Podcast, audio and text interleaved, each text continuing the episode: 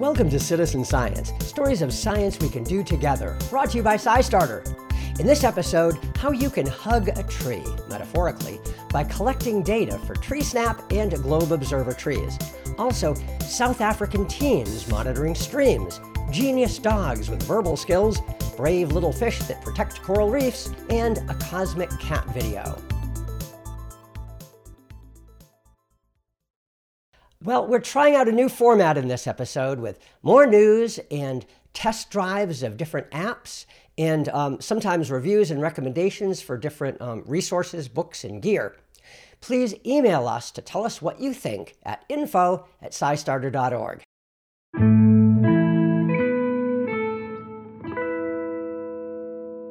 All right. Our hardworking trees suck up carbon dioxide, produce oxygen, and provide habitat for some of our favorite fellow organisms. And what do we do for them? Not enough, if you ask me. But we can change that by downloading TreeSnap and Globe Observer trees. Then we can help people like Ellen Crocker and Brian Campbell as they work to protect trees. Ellen is co creator of TreeSnap. The idea behind TreeSnap is to make it easier to connect people who are passionate about trees to the researchers that are looking for special trees, trees that have something about them that uh, maybe makes them resistant to an insect or a pathogen that's wiping them out. They focus on 16 target trees that are threatened by pathogens like chestnut blight that wiped out chestnut, like Dutch elm disease that wiped out our elms. And people have been looking for those trees that have, you know, something special about them, hoping that that could be part of the future of bringing those trees back.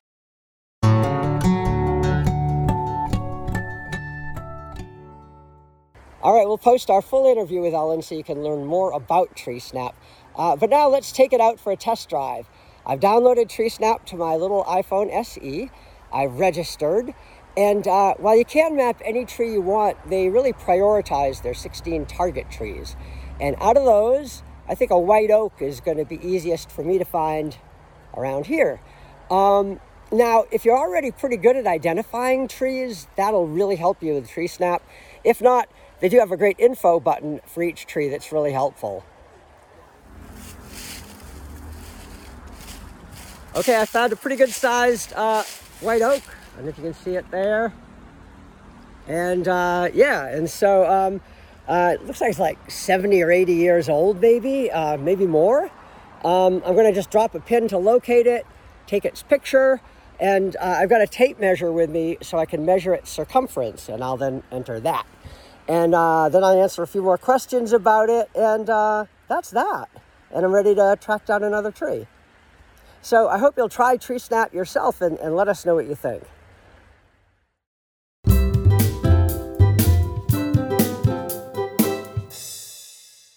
Now, if you are the type of person who, like me, looks at a tall tree and wonders, how tall is that tree? Well, then you are also the type of person that Brian Campbell and his team at NASA is looking for.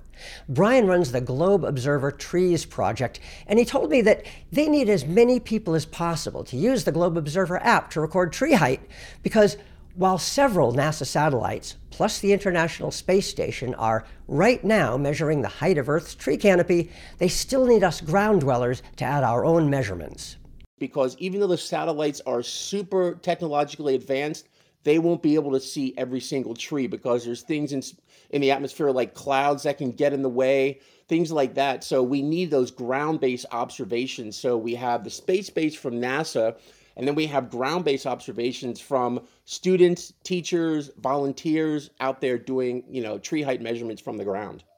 Trees capture carbon dioxide, so monitoring their growth is critical to studying Earth's atmosphere. You know, tree health is super important, um, and tree height allows us to, you know, figure out that tree health as well. But then, you know, more specifically on the science side of things, tree height helps scientists understand basically the biomass of an area or basically you know how much living organisms or anything are within a particular area that helps us understand our planet's carbon budget.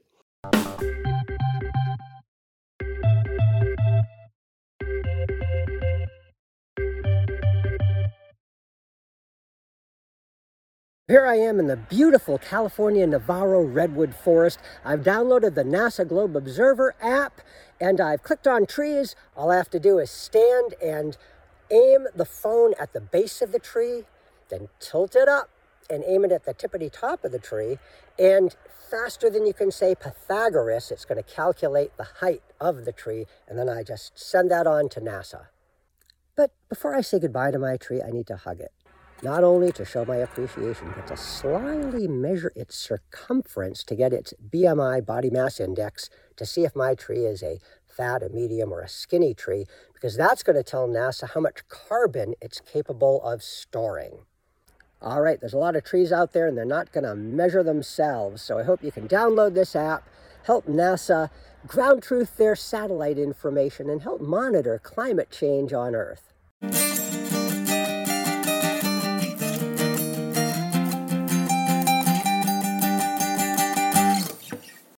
And now, citizen science news from around the world. In the South African township of Mpophomeni, northwest of Durban, young people are participating in the EnviroChamps program, monitoring stream quality while they learn new skills. Sponsored by UNICEF and operated by a South African group called Ground Truth, EnviroChamps has 500 youth members. The young citizen scientists measure stream turbidity and flow rate and sample the stream for macroinvertebrates like dragonfly larvae and water striders. Their presence or absence is a standard measure for stream health. The youth upload their data using a mobile app that tracks stream health data from around the world. They then use the data to identify sources of pollution and share their findings with ward counselors and other officials who have the authority to address the problems. The work not only improves the environment, but can also prevent outbreaks of cholera and other diseases. You can check out their work at EnviroChamps. In other news, is your dog a genius? If so, researchers at Eötvös Loránd University in Budapest want to know. Some dog owners have long reported that their pets understand dozens of words, but scientists haven't been able to find enough of these dogs to see what makes them special. In the journal Scientific Reports, cognitive ethology researcher Shani Dror and her colleagues report the results of a five year social media campaign searching for these genius dogs. They found 41 exceptional canines and tested the highest performers in online snout to snout competitions. Over half the genius dogs were border colleagues. Colleagues? Over half the genius dogs were border collies. They might have been colleagues, but the other half featured a wide range of breeds, including German Shepherds, Corgi, Poodle, mixed breeds, and others. Further research will require more dogs, so if you think your pooch has what it takes, go to geniusdogchallenge.com and fill out a survey. Your dog might turn out to be the next canine Einstein. Well, if you're a fan of underwater nature films, and who isn't, you've probably seen tiny cleaner fish nibbling parasites from the gills and gaping mouths of much bigger fish. Fish who could easily make a snack of the little guys, but instead just submit to them gratefully. University of Lisbon marine scientist Jose Ricardo Paula and his colleagues told me that this relationship is more than just a sweet fish story. Cleaning stations operated by teams of these colorful wrasses could be critical to the health of the entire coral reef system. Remove them, and all of the fish of the reef suffer. So we know from experiments that were done in uh, in the Great Barrier Reef in Australia, if you remove these fish from the ecosystem, you have uh, such a big drop in diversity and abundance uh, that that translates to a pressure similar to overfishing. We see like fish get smaller, there's less fish, there's, they are less diverse, um, they have some physiological problems too, uh, and there obviously there's more parasites to them. With a major grant from the Luso American Development Foundation, he and his team are expanding the research done at the Great Barrier Reef to look at wrasse cleaning stations all over the world. Their work relies on data gathered by recreational divers participating in a citizen science program that you can find at SciStarter called Reef Life Survey. So this new project that we're developing, uh, supported by FLAD, um, the idea is to use um, So there's this big data set created by Reef uh, Life Survey, which basically uses trained divers all around the world. They most they mostly started in Australia, but now you can have them in uh, you have data from 55 different countries. Uh, and the idea is to use um, so these divers go to the, go underwater and do transects and do fish counts. And the idea is to try to understand these fish counts over the years if places that have cleaner fish are actually more diverse and more abundant uh, with other with other fish and what's the general um, effect of having cleaners around the world because without citizen science to have data so global like this would be completely impossible he adds that in many areas, the populations of these wrasses have plummeted, mostly because they're collected for the home aquarium trade. So don't buy them. I know they're so cute and reasonably priced, but just don't do it. Don't buy them. Now, if you're a recreational diver in waters that have clean wrasses, consider joining the Reef Life Survey Project at SciStarter.org and help scientists learn about these fearless little fish performing an enormously important job. And finally, NASA now has the ability to transmit cute cat videos through millions of miles of space in stunning high definition. It stems from a historic collaboration between NASA and a house cat named Taters. We got taters? We got taters! We got taters! Yeah. Yay!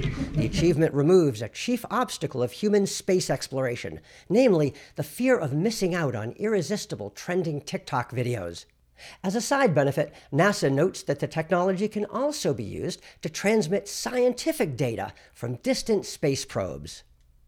Well, that's all for now, but tune in next time for more Citizen Science Project road tests, interviews with scientists and volunteers, and of course, Citizen Science News. I'm Bob Hirshon. Thanks so much for listening and or watching. This podcast is brought to you by SciStarter, where you will find thousands of citizen science projects, events, and tools. It's all at scistarter.org. That's S C I S T A R T E R dot O R G. Our theme music is by Kevin Hartnell. Additional music is from Steve Combs, Jason Shaw, Komiku, Jangwa, The Joy Drops, and what I think must be pronounced Gagme Sharkoff, all via Free Music Archive. Thanks.